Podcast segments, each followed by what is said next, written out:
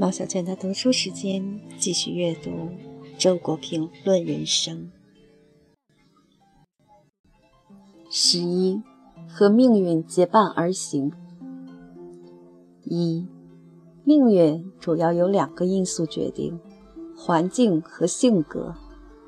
环境规定了一个人的遭遇的可能范围，性格则规定了他对遭遇的反应方式。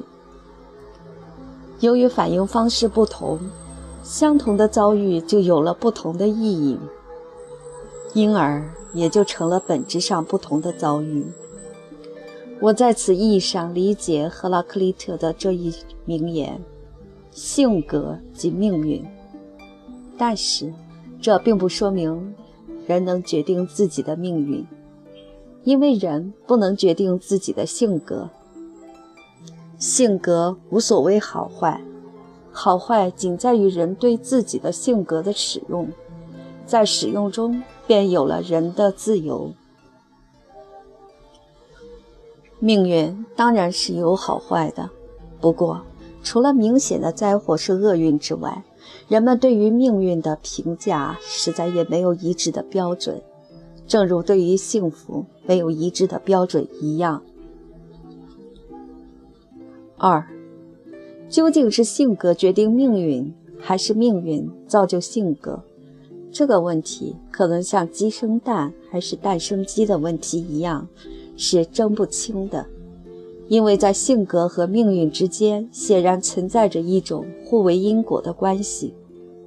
如果性格是指个人不能支配的内在禀赋，命运是指个人不能支配的外在遭遇，那么。他们都有同样具有一种被决定的性质。一种可供选择的思路是引进他们之外的第三个因素，即个人对于自己所不能支配的东西，不管它是命运还是性格的态度。也许个人的自由、价值和尊严就寓于这态度之中。不过，在另一些人看来，这一思路也许难免自欺或逃避之嫌。三，在命运问题上，人有多大自由？三种情况：一、因果关系之网上个人完全不可支配的那个部分，无自由可言，听天命；二、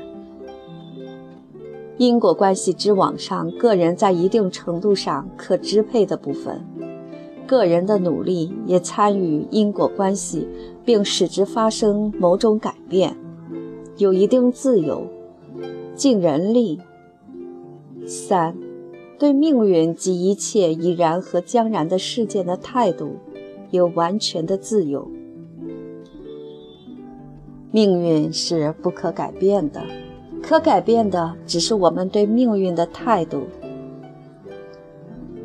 五，就命运是一种神秘的外在力量而言，人不能支配命运，只能支配自己对命运的态度。一个人越是能够支配自己对于命运的态度，命运对于他的支配力量就愈小。六，狂妄的人自称命运的主人。谦卑的人甘为命运的奴隶。除此之外，还有一种人，他照看命运，但不强求；接受命运，但不悲切。走运时，他会抑郁自己的好运；倒运时，他又会调侃自己的厄运。他不低估命运的力量，也不高估命运的价值，他只是做命运的朋友罢了。七，塞涅卡说：“愿意的人，命运领着走；不愿意的人，命运拖着走。”他忽略了第三种情况，和命运结伴而行。八，愿意的人，命运领着走；不愿意的人，命运拖着走。太简单一些了吧？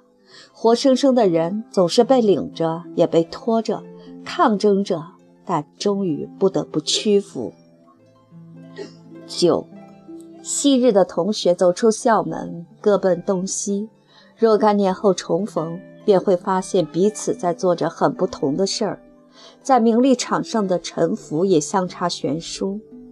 可是，只要仔细一想，你会进一步发现，个人所走的道路大抵有线索可循，符合各自的人格类型和性格逻辑，说得上各得其所。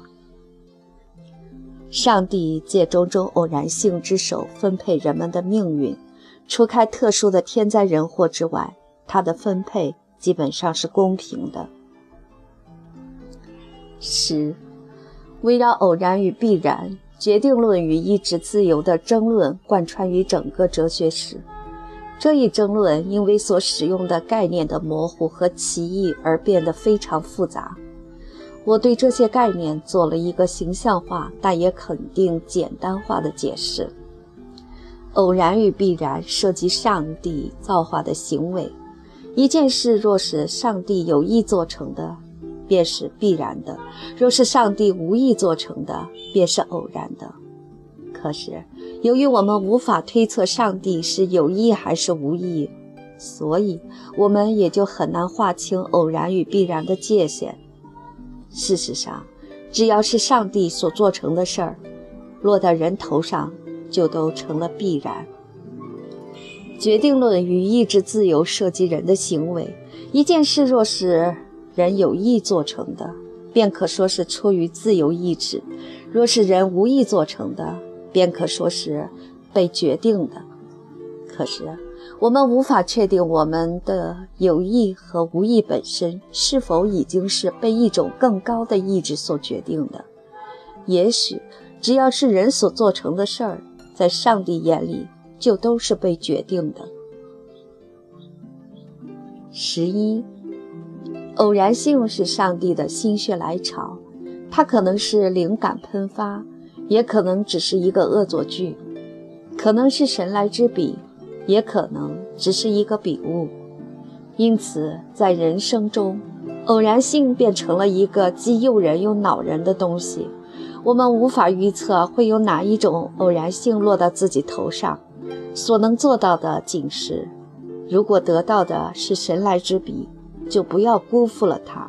如果得到的是笔误，就精心的修改它，使它看起来像是另一种神来之笔，如同有的画家把偶然落到画布上的污斑修改成整幅画的点睛之笔那样。当然，在实际生活中，修改上帝的笔误绝非一件如此轻松的事情。有的人为此付出了毕生的努力。而这努力本身便展现为辉煌的人生历程。十二，人活世上第一重要的还是做人，懂得自爱自尊，使自己有一颗坦荡又充实的灵魂，足以承受得住命运的打击，也配得上命运的赐予。倘能这样，也就算得上做命运的主人了。十三。每个人都只有一个人生，她是一个对我们从一而终的女子，我们不妨尽自己的力量引导她，充实她。但是，不管他终于成个什么样子，我们好歹得爱他。十四，在这个世界上，一个人重感情，就难免会软弱；求完美，就难免有遗憾。也许宽容自己这一点软弱，我们就能坚持；接受人生这一点遗憾，我们就能平静。十五，祸兮福之所倚，福兮祸之所伏。老子如是说。既然祸福如此无常，不可预测，我们就应该与这外在的命运保持一个距离。